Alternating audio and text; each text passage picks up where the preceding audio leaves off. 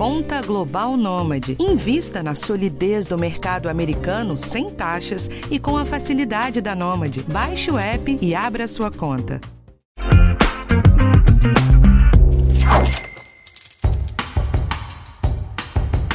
É inevitável que em algum momento do aprendizado sobre investimentos você não faça alguma besteira com seu dinheiro.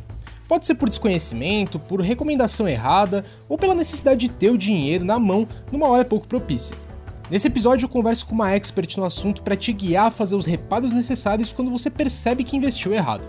Eu sou Rafael Martins e esse é o podcast Educação Financeira do G1. Nos últimos meses, o podcast passou por toda uma série especial para te ensinar o funcionamento dos ativos financeiros. Se você ouviu tudo e percebeu que tem coisa errada na aplicação do dinheiro que você guardou, chegou a hora de você reparar os danos. Eu conversei essa semana com a Sharon Halpern, que é gestora de patrimônio e sócia da Blackbird. Como ela trata de clientes que chegaram em um patrimônio legal, eu aproveitei para perguntar que erros que esses caras costumam cometer ao longo da vida antes de chegar nas mãos dela. E também como que você pode aprender com esses erros para não se complicar no futuro. E mesmo assim, se esse for o seu caso, quais são os primeiros passos para consertar sua carteira de investimentos? Vamos ouvir? Sharon, qual é o principal erro que os investidores costumam cometer antes de chegar numa consultoria profissional que nem a sua?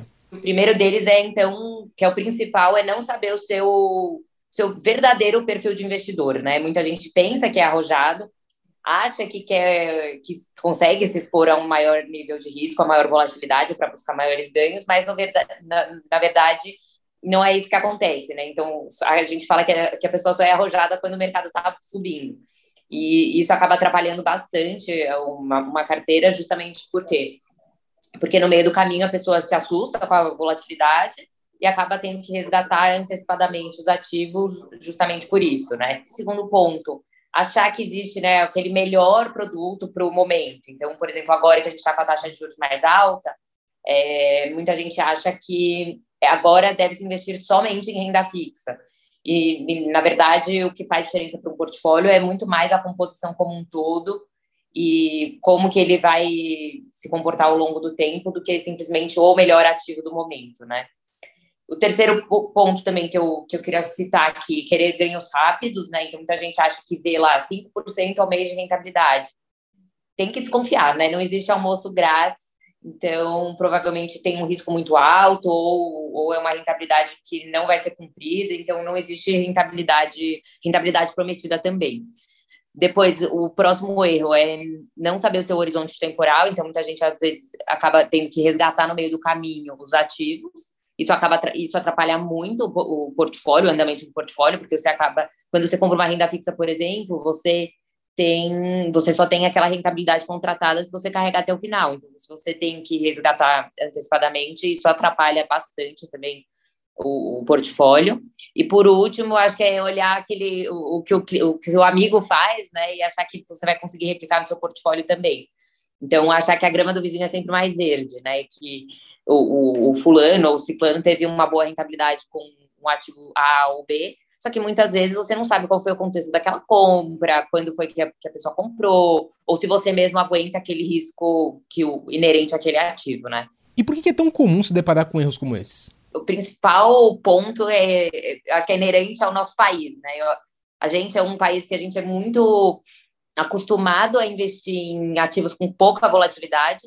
Então, se você pegar a taxa de juros histórica do Brasil, é muito mais alta do que eventualmente os países mais desenvolvidos, como os Estados Unidos ou como a própria Europa. Então, o brasileiro é muito acostumado a investir em renda fixa. Na Covid, a gente teve uma taxa de juros que baixou para 2%, muita gente teve que buscar mais retorno em outros ativos, então acabou se indo para ativos que não conhecia. Então, é, é, é uma mistura de tudo, né? Falta de conhecimento, é, é falta de educação mesmo financeira e acho que é isso, né? Ouvir no, no, ouvir no YouTube, hoje a gente tem muita informação e não saber filtrar o que é real mesmo e o que simplesmente é pessoas querendo vender curso ou vender pirâmide ou o que seja.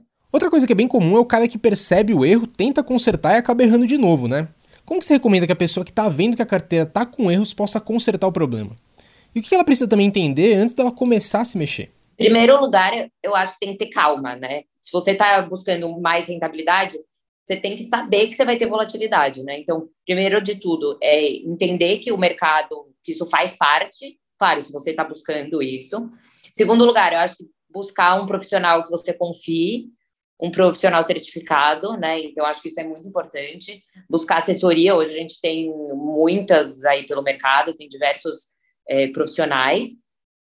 E, eu, e terceiro lugar, é, é isso, né? Não se desesperar, não tentar consertar, e aí, porque muitas vezes a pessoa, porque perdeu, tem que se alavancar mais, e aí, na verdade, o buraco só vai ficando mais, mais maior, né? Então, acho que esse é o principal. Então, não estou sabendo montar minha carteira, busca ajuda, busca alguém para te apoiar, é, se informa, no, existem diversos canais, né? Existem casas de research muito boas para você aprender o mais básico, ou mesmo podcasts que nem você, né, é, que, que, que, ensinam desde o princípio mais básico de investimentos até as coisas mais avançadas. Tá, mas mesmo para conversar com o assessor, ele precisa entender um pouco mais do que está acontecendo no país, no mundo, né, na economia como um todo. O que, que ele precisa dominar de conceito? Sim, acho que é super importante entender, pelo menos, o que é uma renda fixa, o que é renda variável, quais são as suas opções de investimento, o que são os tipos de fundo que existem, é, dentro dos fundos, né? Quais são dentro quais são os tipos dentro dos multimercados, por exemplo, dentro da renda fixa, quais são quais são os tipos de renda fixa, os tipos de indexadores. Acho que não é não é necessário entender a fundo, marcação na curva, marcação a mercado. Não acho que tem que você tem que saber na, a fundo, mas você tem que saber esses conceitos básicos que eu comentei e, e existem diversos lugares que você consegue hoje em dia essas informações, né? Antes de seguir, a gente faz uma pausa rápida e volta já.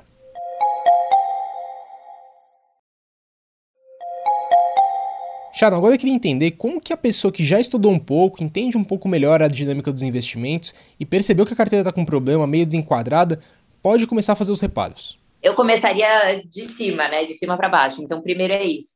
É, quais são os meus o que, que eu preciso com essa carteira? Eu vou precisar de alguma liquidez? Eu vou, ou então não, essa carteira é para o longo prazo. Então, primeiro isso. Segunda coisa, é, eu estou confortável com o risco que essa carteira está me entregando? Então, o quanto ela, se, ela tem de volatilidade para cima e para baixo? Sim ou não? É, depois, entendendo isso, você começa a entrar na composição realmente da carteira. Ela está mais alocada em renda fixa ou renda variável? Será que isso faz sentido para mim? E aí você vai mexendo, né? Então, por exemplo, ah, ela está mais alocada em renda fixa, mas eu estou buscando mais rentabilidade. Será que ou, será que não vale a pena eu migrar um pouco, aproveitar que a gente está agora num momento volátil, então que tem oportunidades e migrar um pouco para renda variável? Então, não. Estou é, com muita volatilidade nessa carteira. Será que não vale a pena eu pegar eventualmente ações que, tão, que já estão com ganho e realizá-las para ir colocar em renda fixa, né? Tirar um pouco da volatilidade. E aí depois você vai entrando no micro. Então, é, eu estou dentro da renda fixa. Será que essas empresas que eu tenho no meu portfólio são, são boas, são adequadas? Será que esses fundos que tem aqui na parte de multimercado são bons gestores? Eles vão conseguir me entregar performance no longo prazo? E, e assim vai. Tá, agora invertendo um pouquinho a lógica, eu queria te perguntar de quem está começando uma estratégia agora, porque acabou de começar a juntar o primeiro dinheiro. Como que se começa para minimizar os erros, além de fazer a reserva de emergência, que é aquele primeiro passo que a gente sempre fala? Perfeito. É exatamente esse último ponto que você falou. Então, primeiro, reserva de emergência. Aí também vai depender do perfil da pessoa, né? Se ela é uma pessoa mais autônoma ou se ela é uma pessoa que trabalha com carteira assinada, então ela pode ter mais ou menos liquidez. Depois, aí eu posso pensar em diversificar, né? Então, esse primeiro montante tem que ser sempre aplicado em ativos pós-fixados, que são aqueles que acompanham o CDI. Depois, então, eu posso pensar, juntei, é, juntei esse primeiro montante, né? Então, vou pensar em colocar um pouco em ativos atrelados à inflação, para me proteger da inflação. Depois, eventualmente, é, pegar um pouco de ativos pré-fixados. Então, montou essa primeira base de, da renda fixa, e aí você começa a pensar em ativos com maior volatilidade, né? Seja ações, seja fundos multimercado. Então, a gente pode tem que pensar dessa maneira. Então, primeiro do menos volátil para o mais volátil. É, mas tem estratégias que prezam mais por navegar o ambiente macroeconômico e outras que pensam mais nos objetivos de vida. Você tem alguma preferência entre elas? Sim, perfeito. Eu, eu faria isso. Então, primeiro reserva de emergência, depois você tem que listar quais são os seus objetivos, né? Então, depois que eu montei essa reserva de emergência, qual que é o meu próximo objetivo? É comprar um carro? É comprar um apartamento?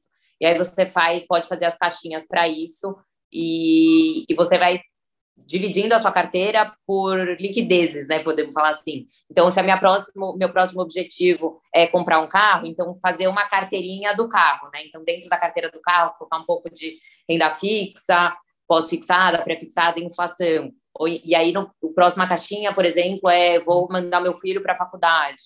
Só que para isso eu tenho um horizonte temporal muito mais longo. Então, nessa caixinha eu posso colocar um pouco de renda fixa, inflação e pré-fixado, e aí um pouco mais de, de um ativo mais volátil para buscar um pouco mais de rentabilidade, porque o horizonte temporal é mais longo. Então, eu faria isso. E aí, depois né, que eu preenchi todas as caixinhas, na verdade, isso no fim vai ser o meu portfólio que vai, vai, vai ser todo o meu patrimônio que vai estar enquadrado para esses meus objetivos, né?